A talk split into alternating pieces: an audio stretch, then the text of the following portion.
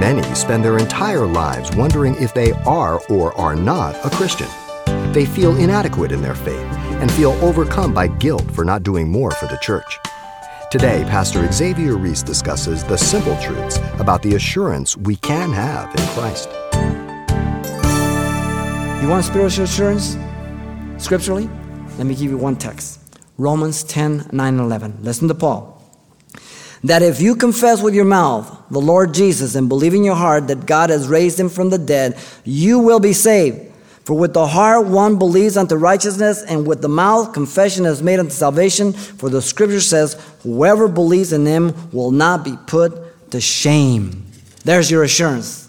Have you believed in your heart? Have you confessed with your mouth? Then you are saved. Now go forward. You should never question your salvation. I have never questioned my salvation. Even through the difficult times, I've never questioned. Why? Because my salvation is based on Jesus Christ. I look to Him and Him alone. I abide in Him. You should be assured of your salvation by your fruitfulness in your life. Well, that's one way. John 15, 8, the fruit in your life. Give diligence to make your calling and election sure, Peter says, 2 Peter 1.10. Look at your life. Is there evidence? It's got in it.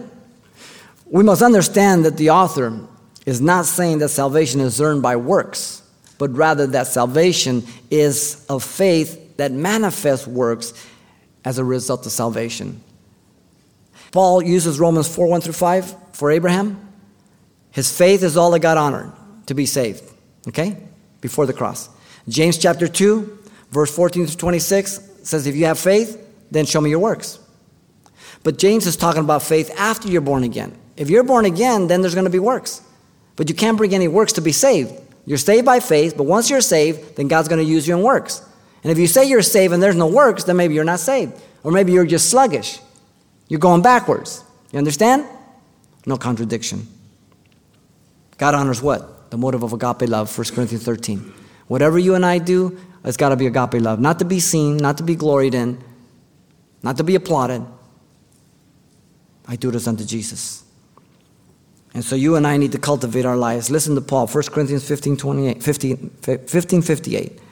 Therefore, my beloved brethren, be ye always steadfast, unmovable, always abounding in the work of the Lord, for as much as you know that your labor is not in vain in the Lord. Thank God for that. Ephesians 2:10, you are God's workmanship, his poem, his message. Works that were created and prepared for you before the foundation of the world. Let's walk in them. Let's not be sluggish. The ruin of the Christian is to remain standing still spiritually. So if you're not going forward, you're standing still. If you're standing still, you're going backwards. Have you ever been parked in the store? And maybe you're listening to some song or something, and unaware, and then a car backs up and you think you're moving, you're reaching for the pedals? The direction to heaven is forward. Which way are you headed? Hope's forward. You've been listening to Simple Truths with Pastor Xavier Reese, a daily devotional of the enriching and precious truths found in God's Word. Hear this program again by following the radio listings link at calvarychapelpasadena.com. The studies you hear on Simple Truths are also available on CD.